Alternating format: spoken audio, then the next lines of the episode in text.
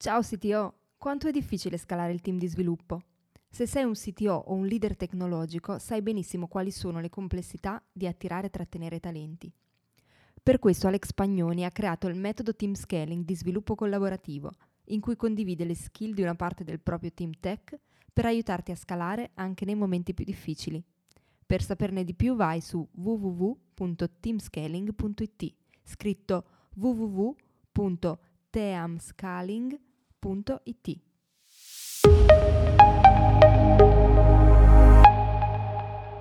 Scegliere quali processi internalizzare e quali acquisire dall'esterno non è mai semplice, soprattutto nel mondo della tecnologia. Quali sono i vantaggi e gli svantaggi di queste possibilità? E quali fattori da valutare prima di prendere una decisione tanto importante? In questo sito show Alex Pagnoni ne ha parlato con Mirko Di Serafino, Head of DevOps di Talent Garden. Buon ascolto! Oh, buongiorno Mirko, finalmente ci vediamo dal vivo. La prima puntata che riusciamo a fare dopo tanti mesi, ormai anni, dal vivo del sito show. Fantastico. E la facciamo tra l'altro qui a Talent Garden, di cui tu sei? Io oggi sono l'Head of DevOps. Eh, ciao Alex, grazie. Innanzitutto è un piacere essere qui e soprattutto è un piacere far parte di questa prima puntata live del, del CTO Show e benvenuti in, in Talent Garden. Fantastico.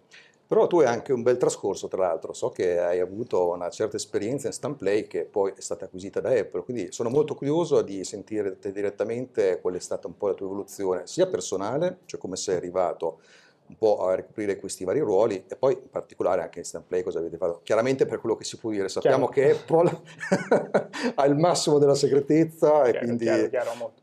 Allora, vi racconto un po' cosa faccio, cosa ho fatto, chi sono. Sono uno di quei bambini che a dieci anni iniziava a smontare e rimontare i computer e questa cosa qui è una roba che mi ha completamente folgorato, tant'è che la tecnologia da quel momento in poi è rimasta chiaramente una parte integrante della mia vita e lo è, e lo è tuttora.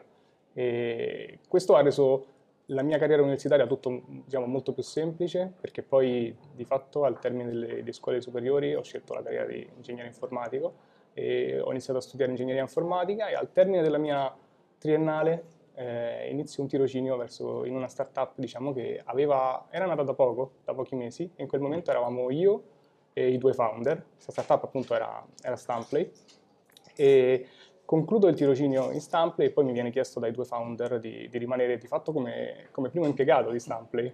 E, non sono una persona che, a cui piace lasciare le cose a metà, quindi poi allo stesso tempo ho continuato il mio percorso di studi. Questo significava che comunque tutti i giorni mi trovavo al lavoro e la sera mi trovavo sui libri, che sono stati anni molto difficili, non nascondo, ma in realtà è, è un'esperienza che consiglio a tutti perché, almeno dal mio punto di vista, ho sempre cercato di anticipare l'ingresso nel mondo del lavoro, soprattutto nel mondo del lavoro tecnologico, perché volevo comunque confrontarmi, misurarmi e capire come funzionasse quel mondo veramente. Quindi questa doppia vita, diciamo, lavoro-studio, in realtà è stato sì un periodo duro, ma che, che, mi ha regalato comunque tante cose, anche perché poi la sera studi cose che magari il giorno dopo metti in pratica, no? E quindi è tutto molto bello. E, um, Stamplay nasceva come una piattaforma di backend as a service, quindi il nostro target in realtà erano gli sviluppatori, cioè Bello. era gente come noi, e questa cosa era fighissima perché poi tu avevi delle conversazioni con gente che faceva il tuo stesso lavoro e quindi comunque erano delle conversazioni su un livello molto molto tecnico. E tra l'altro l'esperienza di una startup, soprattutto una startup all'inizio e una startup che fa prodotto, è un'esperienza che consiglio a tutti perché tu di fatto fai il customer success, il customer support, l'analista, fai lo sviluppatore, fai il trasloco quando cambi ufficio e quindi questo ti dà una visione a 360 gradi di come funziona oggi lo sviluppo del software e cosa c'è dietro un prodotto software.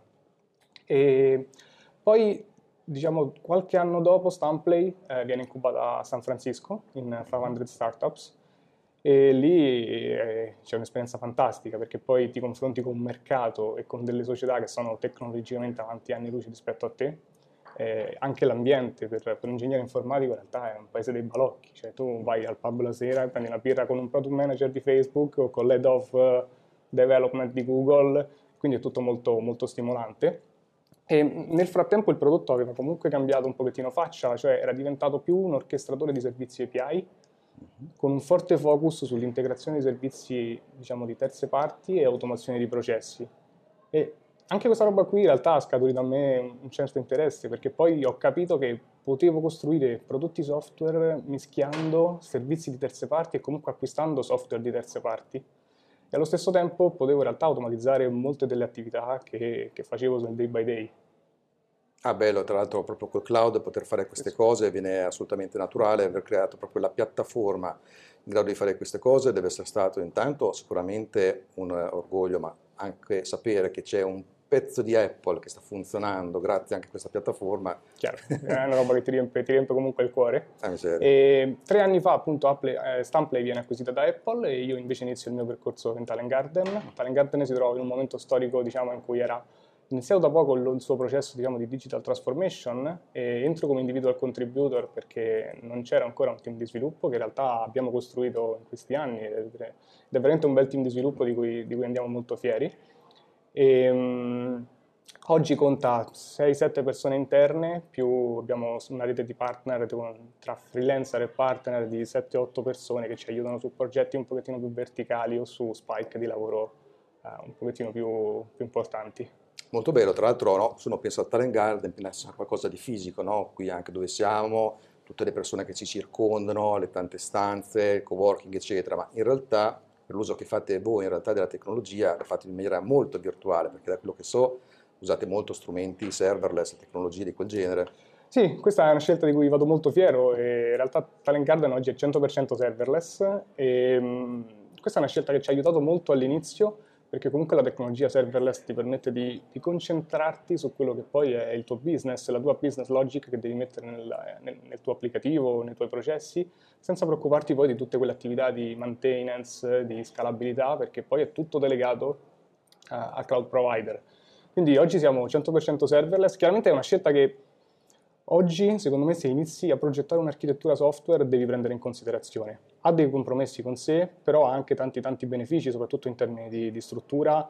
Riesci ad avere dei team molto più snelli, che lavorano molto più orientati agli obiettivi e alla generazione di valore di business, che è, che è comunque la componente più importante.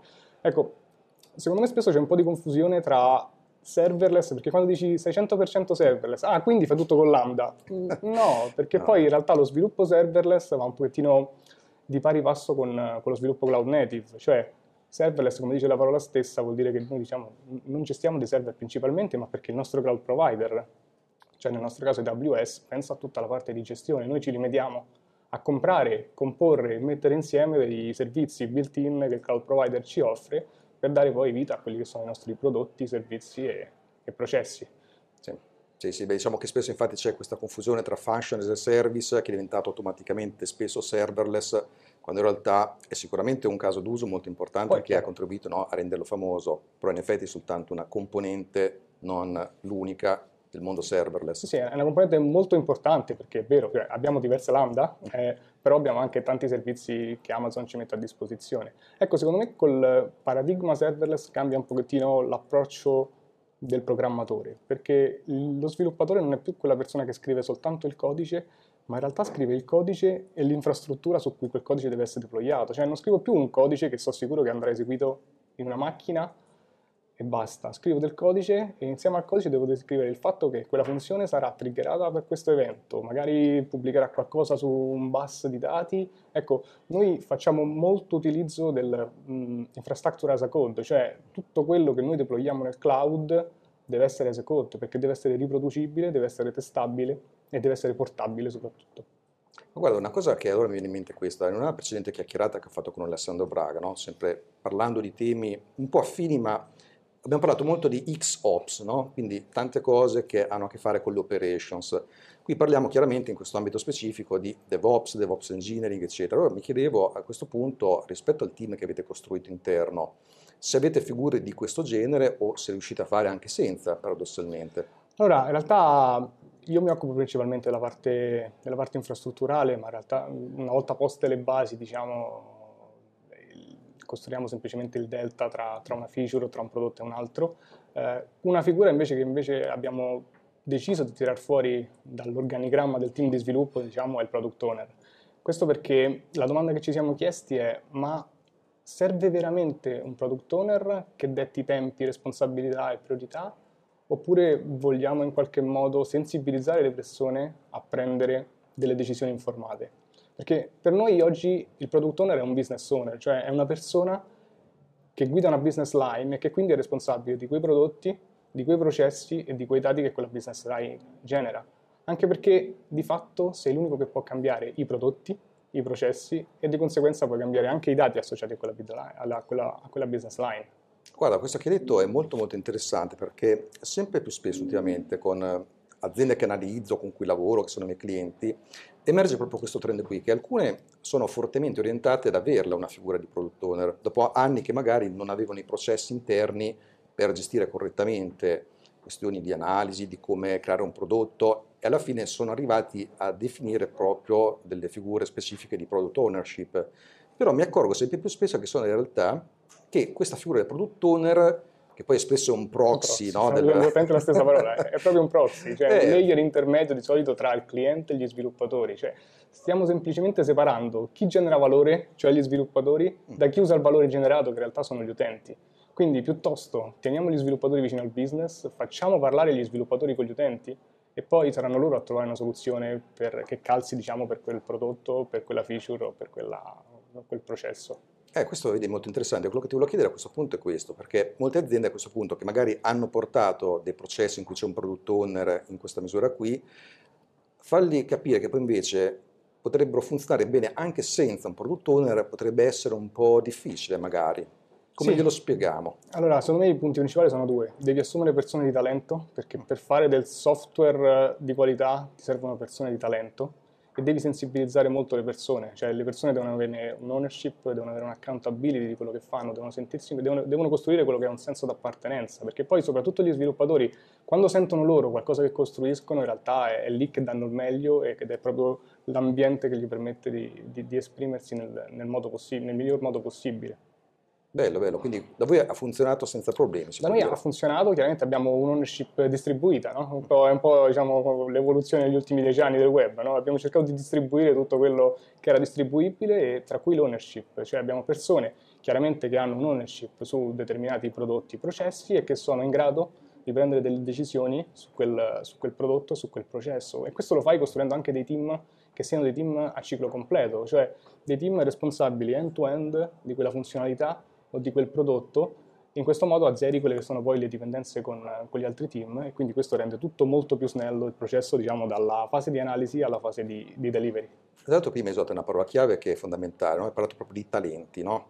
Effettivamente se noi ci pensiamo, molte volte gli sviluppatori, bene, è un, un, tipo di persona un po' particolare certe volte, ok? Però effettivamente molte volte gli sviluppatori sono i veri e propri creatori, dei maker, sono creativi effettivamente, uh-huh. cioè, sappiamo che anche il processo di sviluppo del software non è un processo ingegneristico classico, spesso ha molta più una carica di creatività, no? di, di knowledge, eccetera.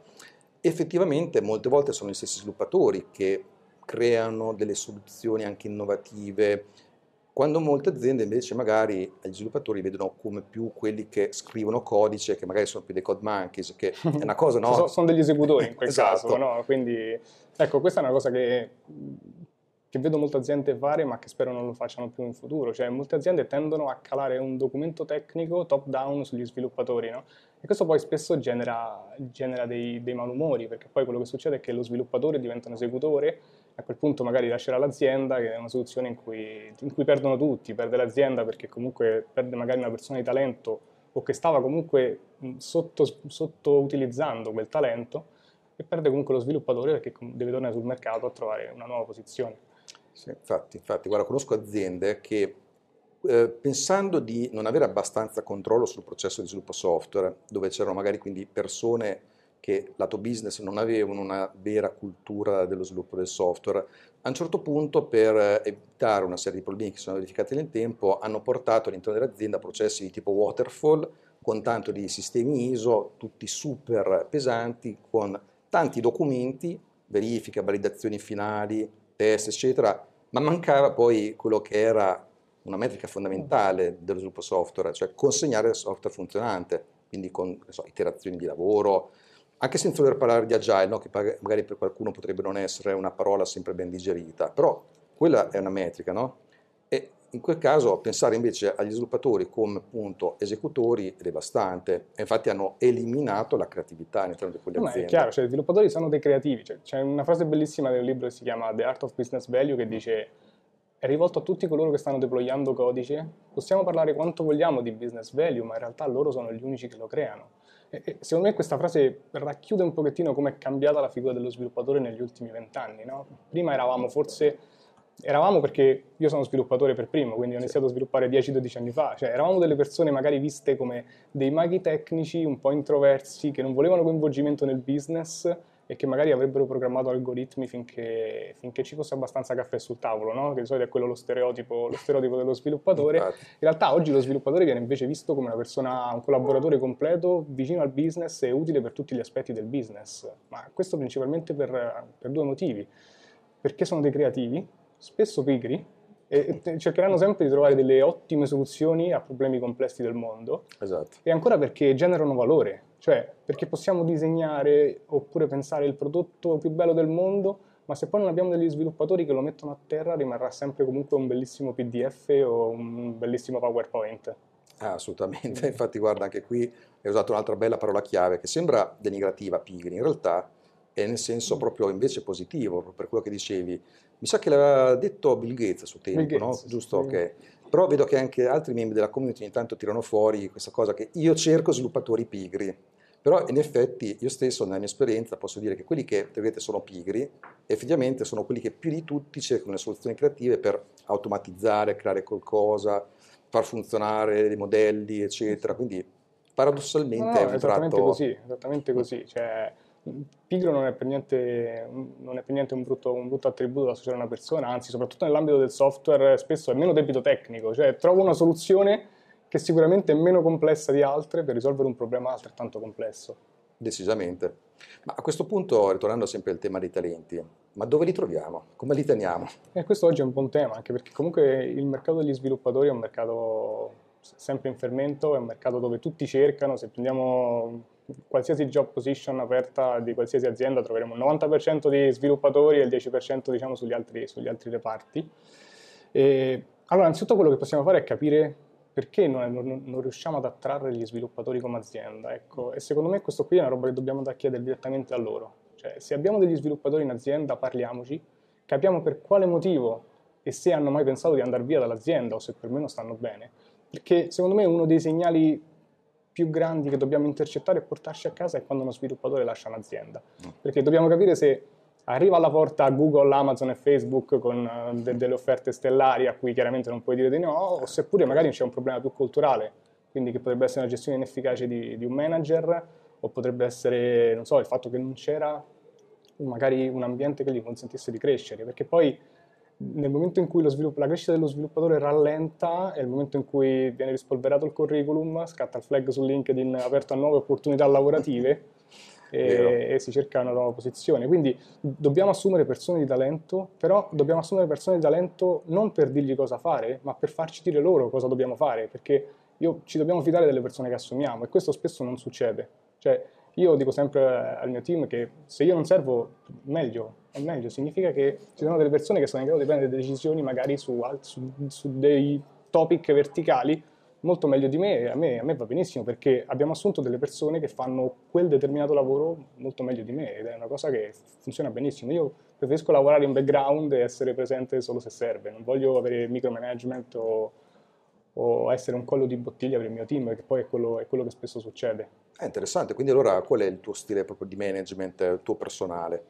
E- e rendere le persone... Allora, io lavoro principalmente per eh, far sentire le persone a suo agio e soprattutto per consentirgli, per creare l'ambiente per farli lavorare meglio. Quello lì è il, è il mio, obiettivo, è il mio obiettivo principale, perché poi quando l'ambiente intorno, intorno al team funziona, il team, il team funziona molto meglio. Ecco, secondo me oggi gli sviluppatori hanno bisogno di tre cose principali che sono l'autonomia, una voglia di imparare, quindi un ambiente appunto stimolante e, e uno scopo. Eh, L'autonomia è quella, diciamo, quantità di libertà di cui ogni sviluppatore ha bisogno. E attenzione, dico libertà, non tempo libero, perché poi magari lo sviluppatore è quello che scrive il codice alle 4 di notte, Sì, ma per quale motivo devi per forza scriverlo alle 8 di mattina? Cioè non è, non è- non è una regola. E, e se, secondo me oggi possiamo aumentare comunque l'autonomia, eh, soprattutto eh, dando appunto, come dicevo, delle responsabilità alle persone e progettando dei team che siano indipendenti, che non abbiano delle, delle interconnessioni con dei team, che non diventino così dei, dei colli di bottiglia. La voglia di crescere in realtà qui sta solo nell'assumere veramente persone di talento, perché poi un tech leader deve essere una persona che tutti gli sviluppatori vogliono diventare, no? Quindi deve essere un po' diciamo, una figura una figura chiave perché poi è quello che promuove delle eccellenze tecnologiche, dell'ottimismo, però deve essere anche quello che diciamo, delega agli altri i lavori divertenti e non quello che tiene i lavori divertenti per lui e magari delega agli altri data entry o, o supporto. Infatti. Esatto. E, oppure magari attività come per programming aiutano un sacco nella voglia di imparare perché poi le persone che costruiscono delle relazioni hanno punti di vista diversi sul software, imparano a spiegare il software, imparano ad ascoltare il software e creano delle, delle relazioni tra loro. Per quanto riguarda lo scopo, invece, ecco, lo scopo è quello che trasforma un gruppo di persone in un team di fatto. È quello per cui vai a letto la sera contento a mezzanotte di aver programmato e ti alzi contento la mattina alle 6 di tornare su quel codice che avevi lasciato, lasciato qualche ora prima. Purtroppo vedo troppo spesso il lavoro degli sviluppatori come un flusso continuo di card su gira, eh, che più ne consumi e più, più, ne compagnano di nuovo. Un pochettino come il Tetris, no? ogni volta che rompi i mattoncini arrivano mattoncini dall'alto in, in, maniera sempre più veloce. E questo è quello che un pochettino trasforma quella che poi è una passione dello sviluppatore in, in depressione, perché poi gli sviluppatori comunque ricordiamoci che sono persone super intelligenti, capiscono benissimo se stanno facendo del lavoro semplicemente per riempire la loro agenda perché altrimenti stanno fermi, come dicono, come dicono alcune aziende oppure, aziende, oppure stanno facendo del lavoro che invece è di valore per l'azienda. Eh, guarda, anche questo qui è un esempio un point perché sempre citando quei tipi di aziende che ho visto, alcune hanno fermato addirittura progetti di innovazione interna eh, quando avevano in realtà le persone ferme perché non c'era il progetto approvato e che doveva essere fatto anche questo qui tutto con uno stile waterfall, con tutto il documento iniziale e così via. Piuttosto li ha tenuti fermi quando potevano sistemare cose della loro piattaforma, eh, anche debito tecnico, che tanto è sempre, sempre, dietro l'angolo, però esatto. è quella cosa che si può sempre spostare, ma poi a un certo punto devi per forza, devi per forza prenderla di petto. Sì, sì, è chiaro. Cioè, ecco, spesso tendiamo a far fare dei lavori semplicemente per, per riempire il tempo, quando magari quel tempo potrebbe essere speso per fare formazione, per imparare nuovi framework, nuove tecnologie, perché comunque viviamo in un mondo tecnologico che è fortemente dinamico, cioè in dieci anni siamo passati a gestire i server dentro casa a gestire non server con tecnologie serverless, quindi chissà cosa ci aspettano i prossimi, i prossimi dieci anni da questo punto di vista. Ah, veramente. Ma quindi eh, quello che possiamo dire è che il tuo messaggio fondamentalmente, posto che prima chiaramente la selezione deve essere corretta, quindi tiriamo dentro casa delle persone di talento, L'importante poi è dargli fiducia, cioè dagli toglierla fiducia. se dimostrano che non se la sono meritata. Dargli fiducia non significa default... che le persone devono poter fare quello che eh. vogliono, chiaramente servono dei meccanismi, meccanismi di controllo come beh, tutte le varie pratiche di DevOps, magari delle best practice, best practice che vanno dal, da, da, come strutturare un repository a come mettere in produzione un codice, un codice efficiente. Questo però la responsabilità di poter dire questa cosa è pronta per andare in produzione, non serve un'approvazione da parte di nessuno per andare in produzione. Questa, una cosa del genere snellisce molto il processo di delivery del software, perché poi di fatto ogni volta che facciamo delivery stiamo di fatto eh, consegnando del valore al cliente, cioè i clienti ci pagano per risolvergli un problema e ogni volta che noi facciamo delivery del software miglioriamo il modo in cui la nostra azienda, il nostro prodotto gli risolve quel problema. E quindi è giusto che vada in produzione più, nel, nel diciamo, nel, nel più breve tempo possibile.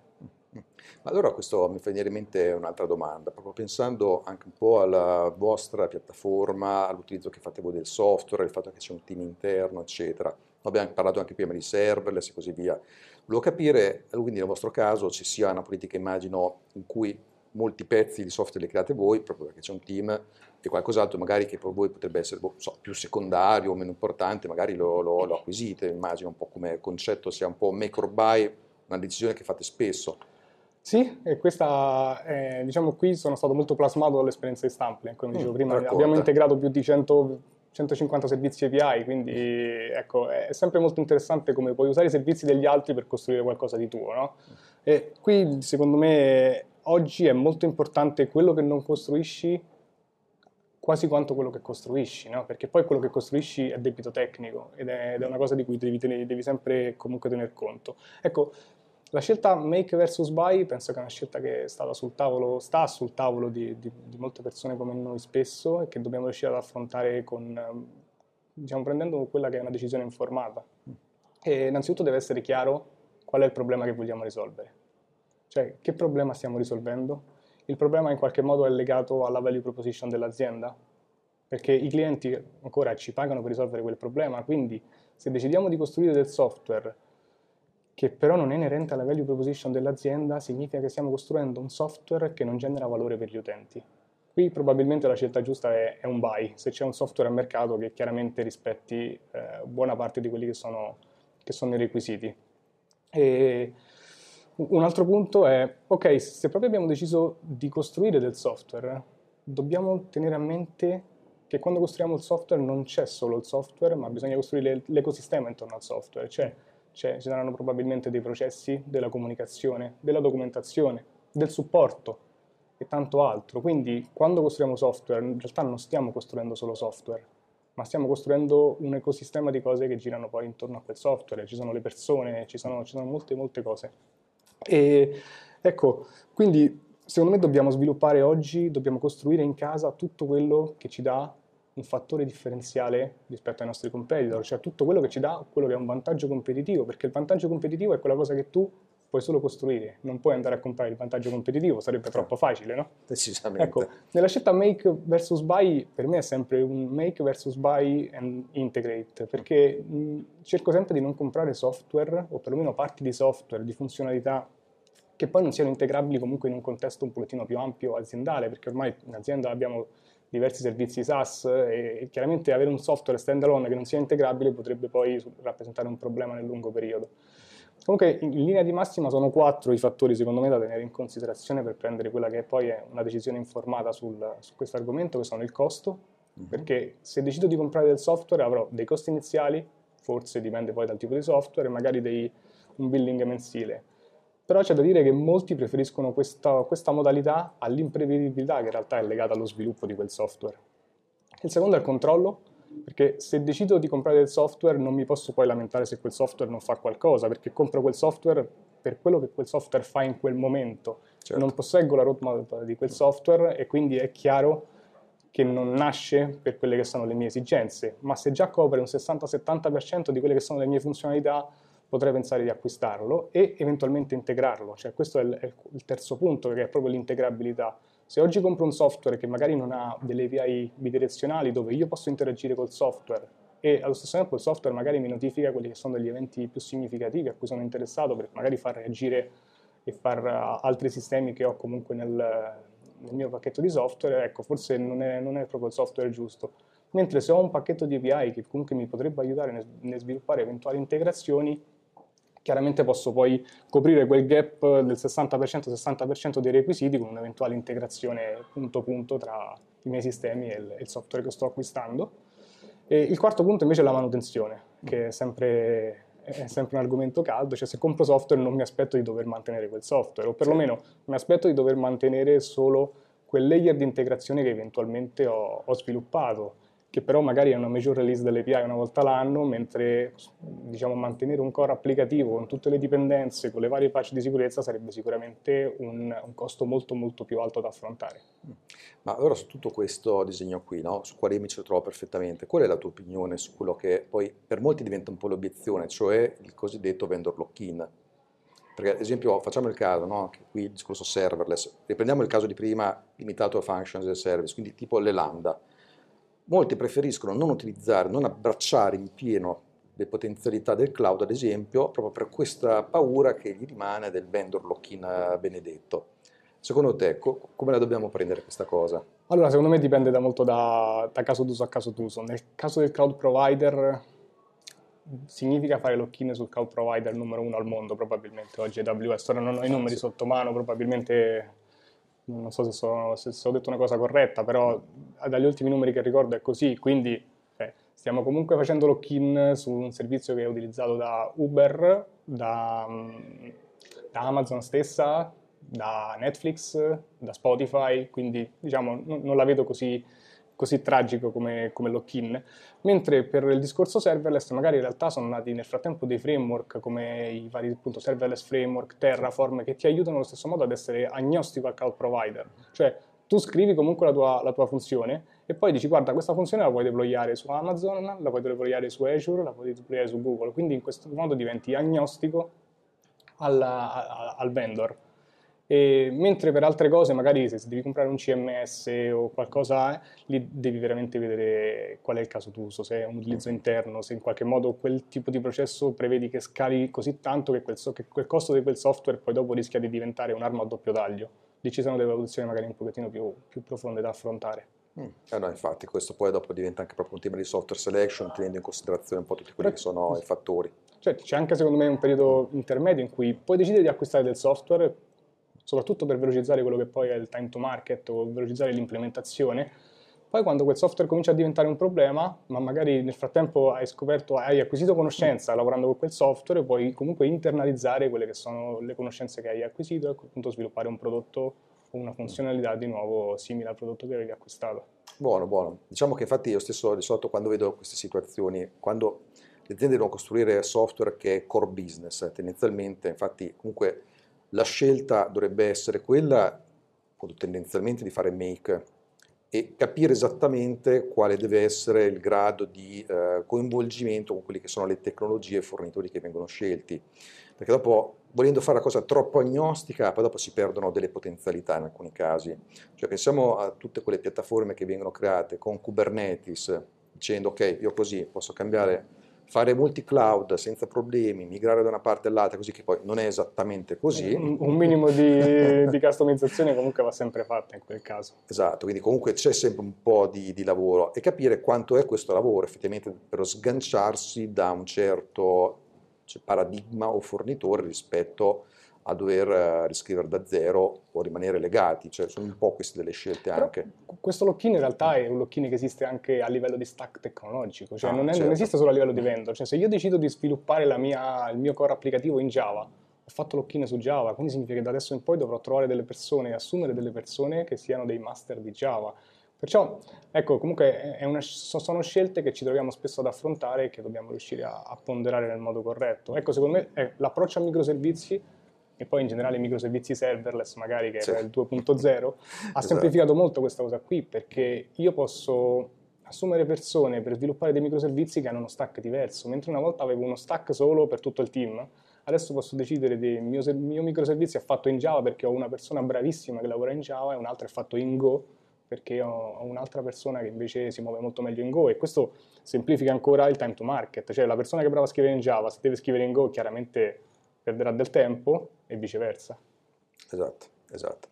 Senti una cosa, prima hai citato un bel libro, hai qualche, altro, qualche altra risorsa da consigliare? Sì, allora, The Art of Business Value, eh, come dicevo, di Mark Sch- Schwartz, è, è un libro molto bello perché ti fa capire proprio co- cos'è il business value e come in qualche modo il business value debba essere legato poi allo sviluppo del software e come le organizzazioni, o meglio i team che fanno software dovrebbero parlare di business perché il business di fatto è il linguaggio che parla tutta l'azienda e quindi spesso il problema è proprio interagire con i team, con i team tecnici perché parlano un linguaggio che, che di solito è molto diverso da un linguaggio aziendale, mentre portando il linguaggio di business a livello tecnologico riusciamo comunque ad uniformare la, la comunicazione all'interno dell'azienda.